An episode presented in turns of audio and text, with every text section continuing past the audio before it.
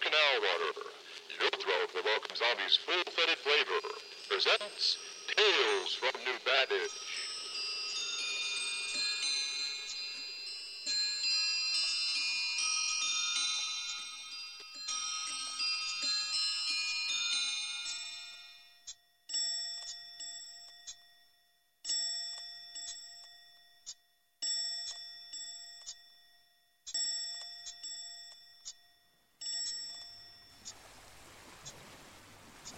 Desire is the making or unmaking of man, and laughing last is not essentially a sigh of joy.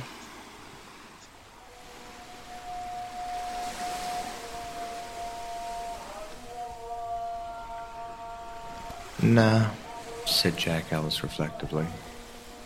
It ain't a white man's country. I made no reply. None was necessary. The only people on the beach besides we two were Moors, riffs, and a brace of scorpions who had made themselves unwelcome in Gibraltar. That is something I like, Ellis continued, waving his cigarette at a large steam yacht anchored a mile out. I'd like to be chief in it, instead of open-head throttles in these blasted Portuguese tramps, and I've not done that for a year. Lord knows I'd sell my soul for a fistful of good oily waste and the smell of an engine room. I know what you mean, I said, but I'm not keen on engine rooms. I like to see a real woman, the kind that wears rustling clothes and little bits of slippers. I like barmaids myself, said Ellis vaguely. Barmaids? Lord. Yes, barmaids. What's wrong with a nice, well-built barmaid?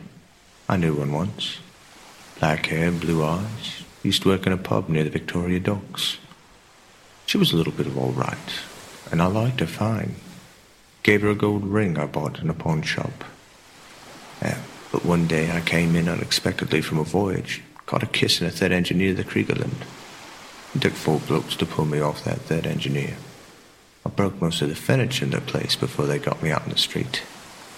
I wanted to go back, too. The girl was yelling for the police, so I went away quiet and peaceful like. She kept my ring, too. Clear six shilling loss. Women have cost me a lot of money one time and another.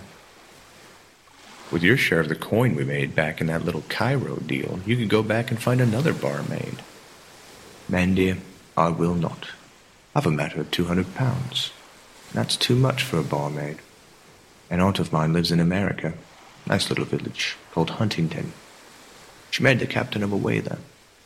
I'll just go and visit her and look around for a wife. Oh, black hair and blue eyes preferred. Though I would like blonde if she had a little money. I thought of a certain dark-haired girl who lived out near King's Highway and wondered if she still went down to Brighton and Manhattan. Probably not. Girls are so addicted to marrying. I was still musing on my lost love when Ellis roused me.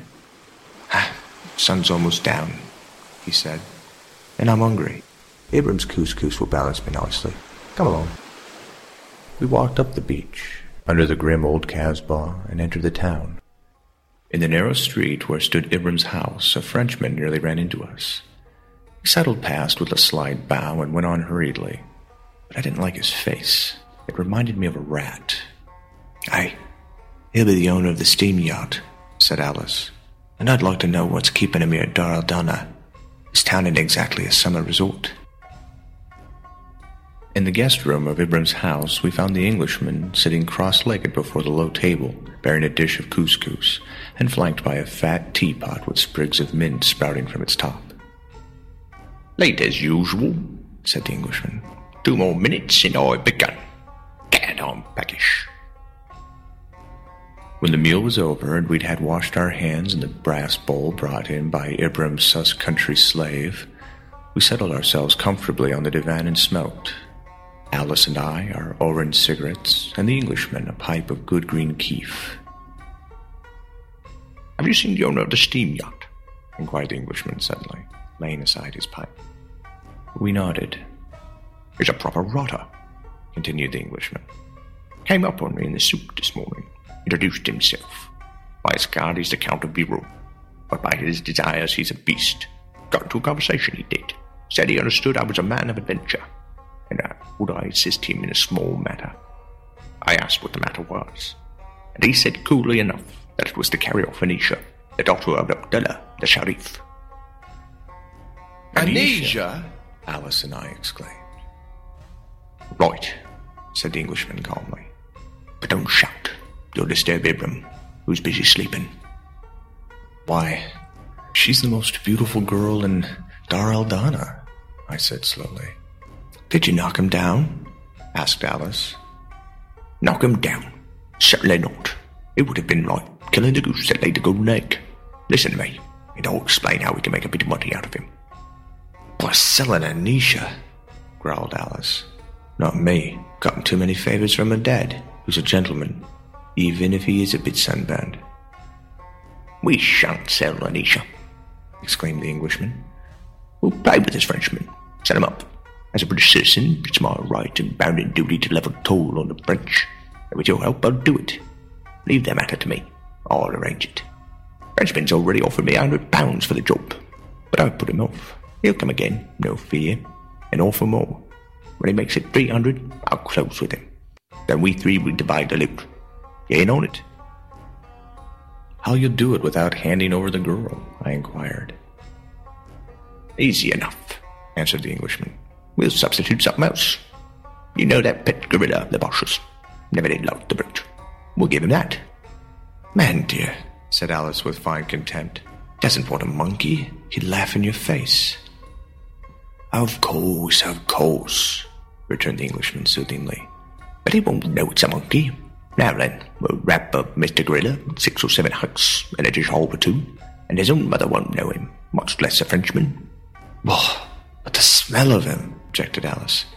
He fair reeks, and that's a fact. Perfume, said the Englishman. Gallon two sprinkled on and he'll smell like paradise. That's all right, said I. But that Frenchman isn't going to buy any pig in a poke without first getting a square look at the pig. He will, no fear, said the Englishman cheerily. I've thought it all out, and according to my plans, he'll be in such a hurry that he'll just grab his package and make off in time. We'll see the boss in the morning. What price gorillas, eh? Next morning, Ellis went down to the beach to keep tabs on the Frenchman, and the Englishman and I went up to the Basha's house. The sleepy sentries at the gate and the outer wall passed us in without demur, and we made our way through the gardens. At the great door of the house, the macadam stood, hands on hips. When he saw us, he made obeisance, for the Englishman was known to be a friend of the faithful, and a giver of money besides. Behold, I am a poor man and thy friend, master, said the macadam's greeting to the Englishman. To me he said, Sidi, peace be with thee. And to thee, peace, I replied. And then the Englishman asked for the Basha. The illustrious one is among his ladies, said the Macadam. And I understand, interrupted the Englishman, slipping a coin into his hand. But I to say which will make his heart rejoice. It will seem to rejoice mine also, said the Macadam. Lord, I will see. And he departed, biting the piece of silver, for he was a careful man. Soon the Macadam came hurrying back. Comes now the illustrious one into the inner court, said he, where he will receive thee. We followed the Macadam into the inner court and found the Basha seated on a divan with keef pipes on a small table in front of him. We had barely made our salutations when in came a slave bearing the inevitable teapot with sprigs of mint and little cups on a brass tray from Fez. Following the Moorish custom, we didn't mention the purpose of our visit, but passed stately compliments to the Basha, whose dull eyes showed that he had been smoking more keef than was good for him. My friends, said the Basha when the Englishman was about to open negotiations, you have seen my dancers. I bought three weeks ago. Caucasians are they, and by no matter, you shall judge for yourselves. We did judge and praised the Basha's taste. For an unrefined, illiterate Moor, he had an uncommonly good eye for dancing girls. At any other time, we would have enjoyed watching them, but the acquisition of the gorilla was more important, and I was glad when the Basha sent his private ballet back to the harem. Ah, now, my friends, said the Basha when we were alone. In what way can my poor self be of service? The Englishman told him, and then I witnessed the edifying spectacle of a fat Basha and a lean Englishman haggling over the price of one medium sized gorilla, ferocious and very smelly. As usual, the East conquered the West. It is only in war that the West is victorious. The Englishman offered seven pounds for the brute, and got him for twelve. And, said the Basha when the bargain had been concluded, you must take him from the cage yourself. He has the anger in him always, and would as quickly take him out as I would lose a mad camel in the souk. The Basha did not inquire into our reasons for purchasing his gorilla, which was well, for a Moorish official is always anxious to have a finger in every pie. That afternoon, the Frenchman came ashore to confer with the Englishman. Ellis and I were present at the meeting. It was a lively session. The Frenchman almost wept when we told him our price was 300 pounds. 40 pounds down, and the remainder on delivery. The Frenchman wrung his hands and protested, but the Englishman explained that if we were caught kidnapping Anisha, we would certainly be killed, and in a most unlovely fashion. Finally, the Count agreed to our terms, and we promised to hand over the girl next evening at midnight. He said his doctor would give us the knockout drops, or their equivalent, if we should come out to the yacht with him. I shan't forget that visit to the steam yacht. We stayed for dinner, and there were unlimited king's pegs. Ellis finished twelve before they affected him. Then he turned rusty. He nearly knocked the deal on the head by calling the Count a Johnny Crapaud. He also aired his views on the French and their habits in choice engine room English. Then he wanted to fight me, and he hit the Englishman instead. We managed to get him overside and into the boat at last. Next morning, when Ellis awoke, he had only the pleasantest recollections of the previous evening. it's sometimes a blessing to have no nerves. Now then, said the Englishman after breakfast, I'm going to tell Ibram all about it. We'll need his help. Will he understand? I was dubious. Understand? Why, old chap Moore has a sense of humour. A bit perverted, perhaps. But a thing like this will tickle the Moor's fancy in a way that would surprise you. Ibram's ancestors were pirates. Salih, you know. I called Ibram, and he came in. He removed his yellow slippers and sat upon the divan, as fine looking a Moor as one could wish to see. Ibram listened intently to the tale. When the Englishman had finished, the Moor placed both hands on his knees, pointed his beard at the ceiling, and laughed gustily. Then he wiped his eyes and spoke. Sidi, as thou sayest, this dog of a Frenchman May other dogs dance upon his grave. Should without doubt have his tongue torn out and his eyes pierced with hot skewers for daring to look upon Anisha, daughter of a Sharif. Our women go veiled, as thou knowest. When they walk abroad, to see her face, he must have spied privately upon her in her father's garden. If Abdallah the Sharif knew this, he would neither wash hands nor sleep till he had found the Frenchman's heart with a knife. Then trouble would arise, for worship in other Frenchmen. Evil, ill-conditioned rogues come, and true believers would suffer. But this way there can be no trouble, but much laughter instead. The boat of the Frenchmen will be on the beach west of the Kasbah at midnight. Good. I, Ibram al-Qaid, will take my two brothers, true men and no chatterers, and make a powder play at the appointed time. This will the matter be settled. At eight o'clock that evening, the three of us went up to the Basha's house. The Englishman had partly explained matters to the Macadam, and that worthy man met us at the outer gate with many obeisances and a large bundle of clothes. He led us through the silent gardens to the cage of the gorilla. The ugly brute, very wide awake, squatted on his haunches and eyed us malevolently, chewing on a stick the while. I remember how his eyes glittered in the lantern light. Behold, master, said the Macodam. The monkey has had naught to drink since the morning, as thou didst order. Now, Stone Webble, answered the Englishman. We will now relieve his thirst. A slave brought a jug of water, and the Englishman poured into it a sweet smelling liquid given him by the yacht's doctor. It was not knockout drops. but the yacht's doctor said it was just as good and would keep a girl unconscious for 10 hours. We thought it would certainly put a gorilla to sleep for five. When the mixture had been well stirred, the macadam attracted the gorilla's attention elsewhere. Then the Englishman opened the cage door and slipped the jug inside. Once the gorilla perceived the jug, lifted it with his hairy hands and gulped down every drop. The drug took hold of the monkey immediately. The brute dropped the drug, gripped the bars of his cage, chattered a bit, then crumpled into a heap on the floor. The Englishman flung the cage door open, seized the gorilla by his feet, and pulled him out. Then we set to work upon him. While the macadam held the lantern, he also told us how to put on the clothes.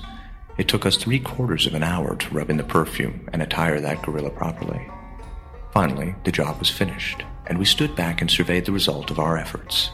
The odor of the perfume was rather overpowering, and the gorilla made a very bulky bundle. He had on six hikes and two heavy djellabs. He did not in the least resemble a young lady. Still, in the dark, and if the Frenchman were properly hurried, he could pass as one. I looked up and caught the macadam's eye. The Moor had not been told for whom the monkey was intended, but his humorous soul sensed a joke. Sidi, said the macadam, is it a jest? It is, I answered. Then I will provide donkey, said the macadam, and he did. Our progress down the hill from the Basha's house was not uneventful. Ellis and I held the gorilla on the donkey, while the Englishman urged the little animal on by twisting its tail, which is the proper method of steering a donkey in Morocco. Halfway down, the donkey tripped over a sleeping dog. We four fell in a heap, and the Englishman roared with laughter until the dog bit him. Then he tried to kill the dog. I think, said the Englishman when the dog had departed, we'd best not go through town. We don't want to arouse too much comment. We skirted the town, and on level ground we trotted briskly. The donkey grew wary and tried to lie down several times, once in somebody's melon patch. Luckily for us, we got him up and away without attracting the attention of the owner. We were all sweating freely when we reached the clump of palms underneath the Casbah. We dismounted the gorilla and sat down. Ellis cursed all monkeys and rubbed his arms. Mine, too, ached, not a little. Three shadows detached themselves from beneath the palms and joined us. They were Ibrahim al Qaid and his two brothers, true men and no chatterers. The Englishman scratched a match inside his helmet and looked at his watch. The hands marked 20 minutes to 12. Time to drink, said the Englishman. We bindled the gorilla on the donkey and proceeded slowly along the beach, taking care to keep well away from the water. There was no point in letting the Frenchman see us too soon, we halted some 400 yards from the spot where we were to meet him and stared along the shoreline. That'll be him, said Ellis. I can make out his boat plan. Right, said the Englishman. Ibram, do thou wait in peace till we're fifty paces distant from the boat. Then pursue swiftly, shouting and firing. Ibram and his brothers nodded, their white teeth gleaming in the darkness. The Englishman twisted the donkey's tail, and we started to run down the beach to the boat. Soon, shots and yells rang out behind us. The Frenchman's voice called to us in a frightened falsetto. We ran and the donkey galloped. Vita, Vita! shrieked the Count as he pulled up at the boat's bow. Where's the money? demanded the Englishman, shooing back two sailors who were attempting to lay hands on the gorilla. Easy! stuttered the Frenchman, holding out two plump bags that clinked alluringly. Right, said the Englishman, taking the bags. Here's your fair lady. Quick now, events are coming. Never mind us. Ibram and his brothers were doing their part of the performance nobly. Two sailors seized the gorilla, placed him carefully in the boat. The Count pillowed the veiled and hooded head in his lap, and shoved off just as the three Moors ran up. The crew bent to their oars and the boat advanced seaward. Then, the three of us collapsed on the sand and stifled our laughter with our coat sleeves, while the Moors called Allah to witness the discomfiture of the Frenchman. Suddenly, a wild scream from the boat checked our mirth. Ha! Frenchman must have opened his bundle, said the Englishman. Eh, doesn't matter though. We got the money, and he'll not dare complain. Funny, isn't it? Scream after scream and volleys of profane French came from the boat. It sounds to me, observed Ellis, as if Master Gorilla had waked up. I thought I felt him move a little when the sailors took him. that dope doesn't strong enough. A fair sized riot seemed to be going on in the boat. Then we heard a heavy splash, followed by sounds as if a paddle wheel steamer coming shoreward rapidly. A minute or two later, and the gorilla, puffing strongly, scrambled ashore. Of his many clothes, there remained but one djal hung about his neck. It did not impede his movements, however, for he skipped past us and disappeared up the beach. We never saw him again. The boat rowed on out to the yacht, and what the Frenchman thought, well, we never knew. But we will never forget him, for when the bags were opened, we discovered the contents to be several pounds of the best iron washers, and absolutely nothing else.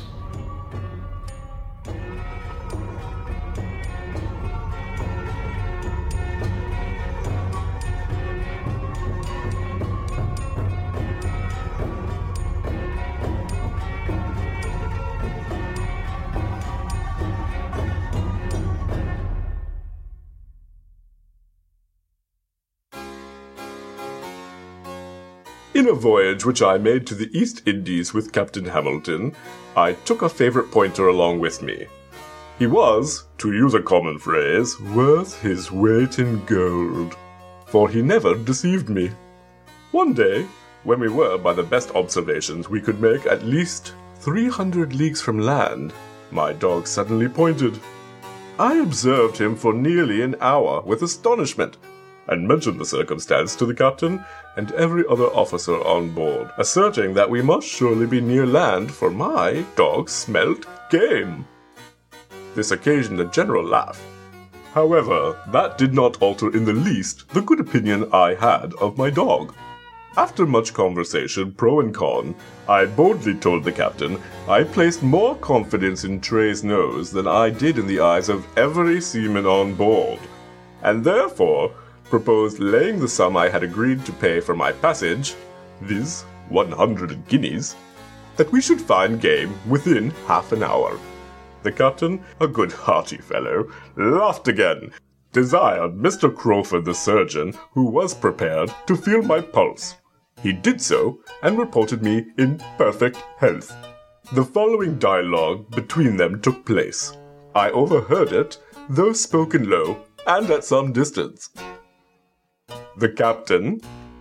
His brain turned. I cannot with honor accept this wager. The surgeon. I am of a different opinion. He is quite sane, and depends more on the scent of his dog than he will on the judgment of all the officers on board. He will certainly lose, and he richly merits it. The captain again. Such a wager cannot be fair on my side. However, I'll take him up if I return his money afterward. During the aforementioned conversation, Tray continued in the same situation and confirmed me still more in my former opinion. I proposed the wager a second time, and it was then steadily accepted. Done and done were scarcely said on both sides when some sailors who were fishing in the longboat, which was made fast to the stern of the ship, harpooned an exceedingly large shark which they then brought on board and began to cut up for the purpose of barreling the oil. When, behold, they found no less than six brace of live partridges in this animal's stomach. No! They had been so long in the situation that one of the hens was sitting upon four eggs, and a fifth was hatching when the shark was opened. This young bird we brought up by placing it on a litter of kittens, which were born into the world only moments before. The old cat was as fond of it as any of her own four legged progeny, and made herself very unhappy when it flew out of her reach till it returned again. As to the other partridges, there were four hens amongst them, one or more were during the voyage, constantly sitting, and consequently we had plenty of game at the captain's table. And in gratitude to poor Tray for being a means of winning 100 guineas, I ordered him the bones daily, and sometimes the entire bird.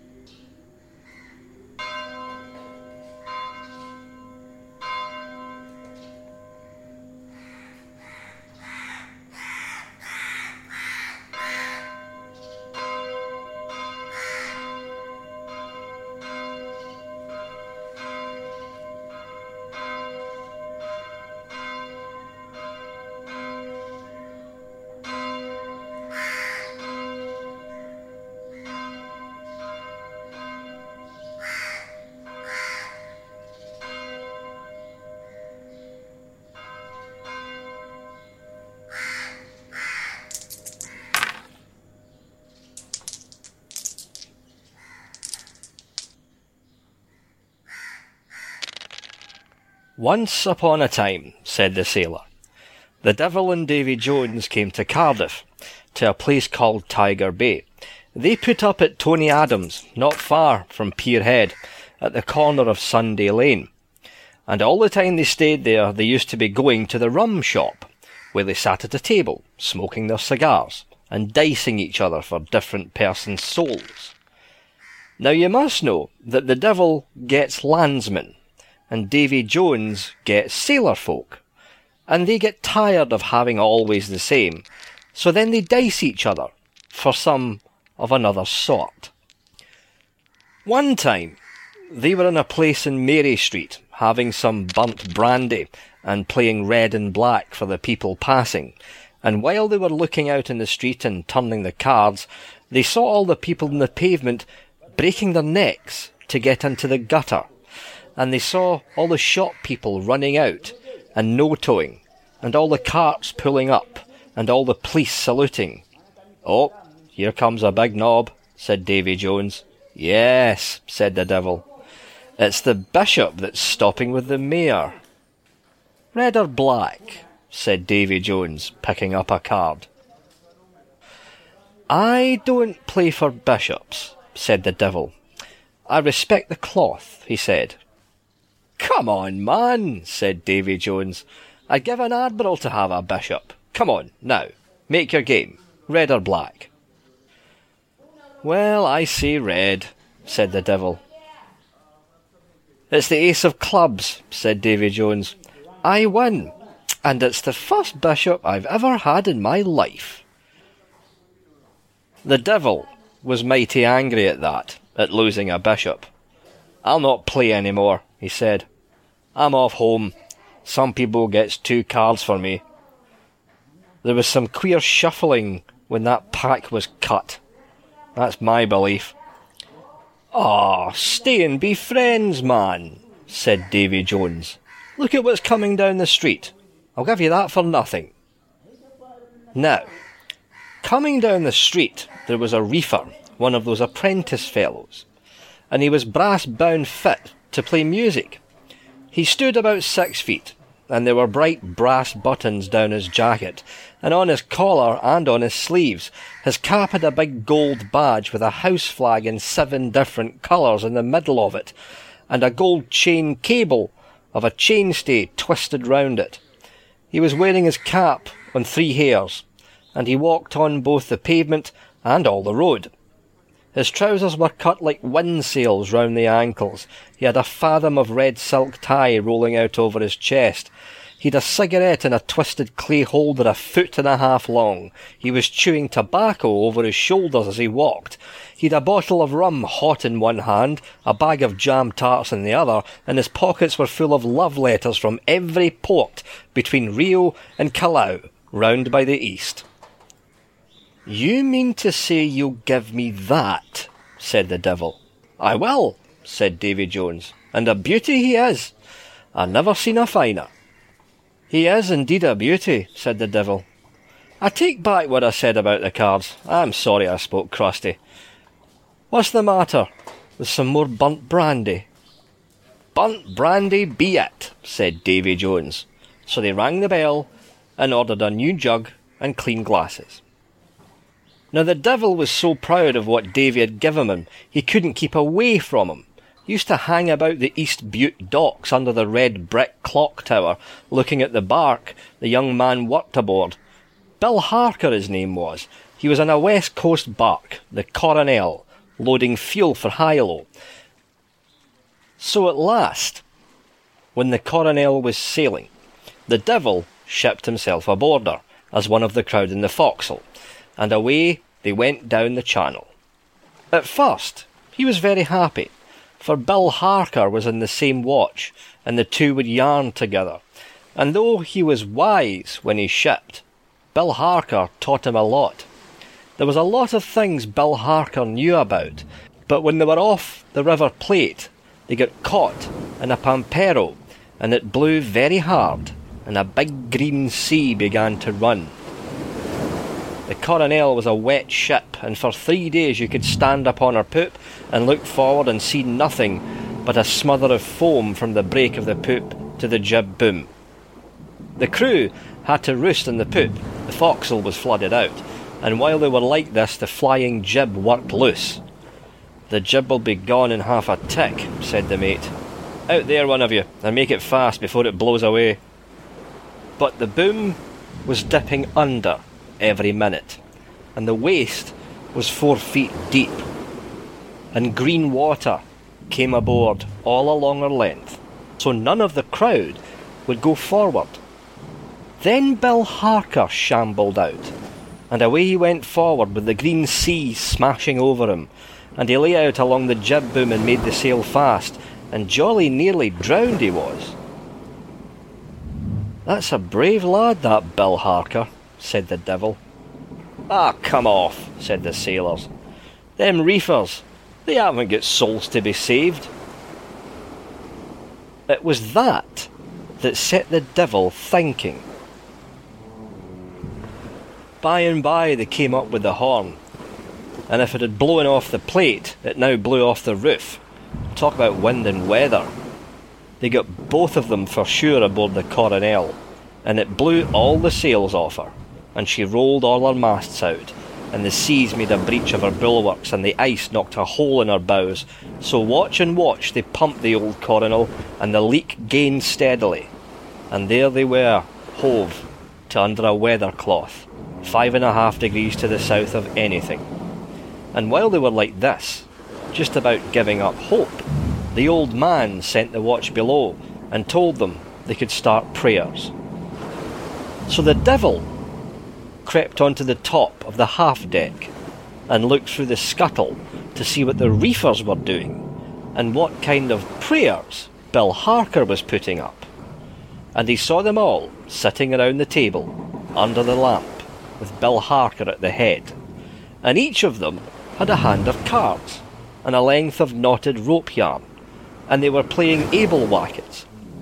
Each man in turn put down a card and swore a new blasphemy. And if his swear didn't come as he played the card, then all the others hit him with their teasers. But they never once had a chance to hit Bill Harker. I think they were right about his soul, said the devil. And he sighed like he was sad. Shortly after, the Coronel went down, and all hands drowned in her, saving only Bill and the devil.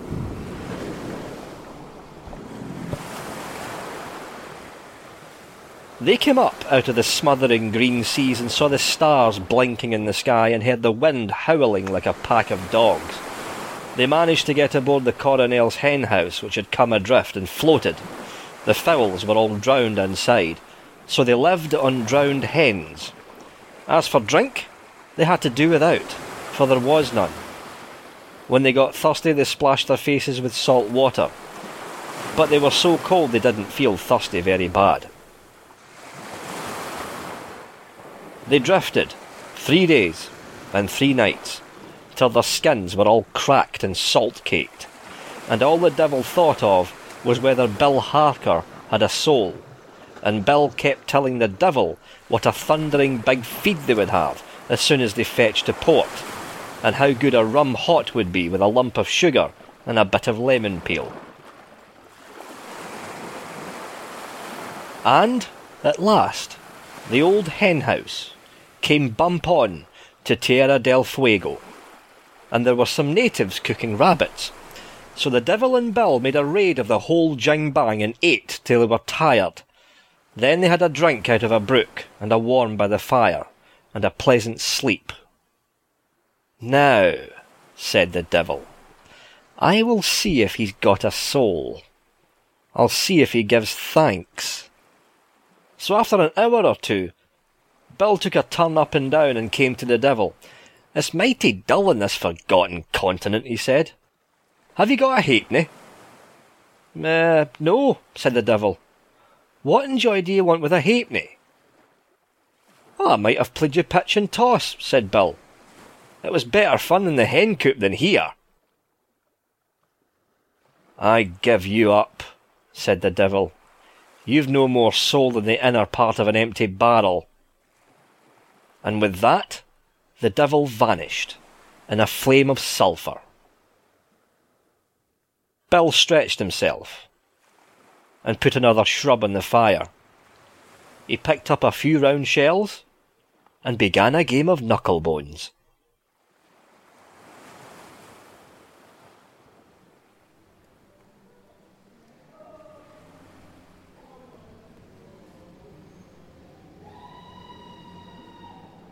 Rowan Derryth and Byron Wexhome read The Basha's Gorilla by William Patterson White, first published in 1910.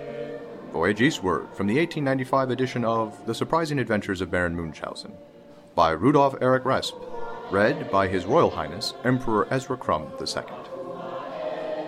Davey Jones' Gift by John Masefield, read by Victor First Mornington, first published in Country Life, November 11, 1905. Music, Ibn Al-Noor, and Narcissus by Kevin MacLeod. The sounds used in tonight's podcast were collected on location by Masevno Tank, including the choir of St. Joseph's Roman Catholic Church, which is entering the cathedral now.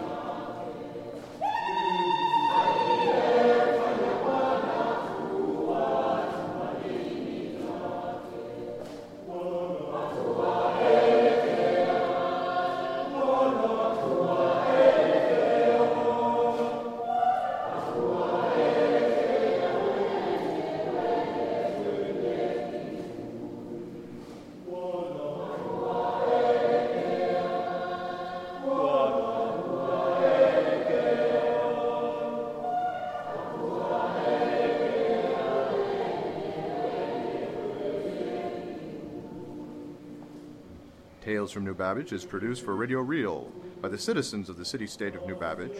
This show is licensed under Creative Commons 3.0 attribution, non commercial, share alike. Keep building, New Babbage.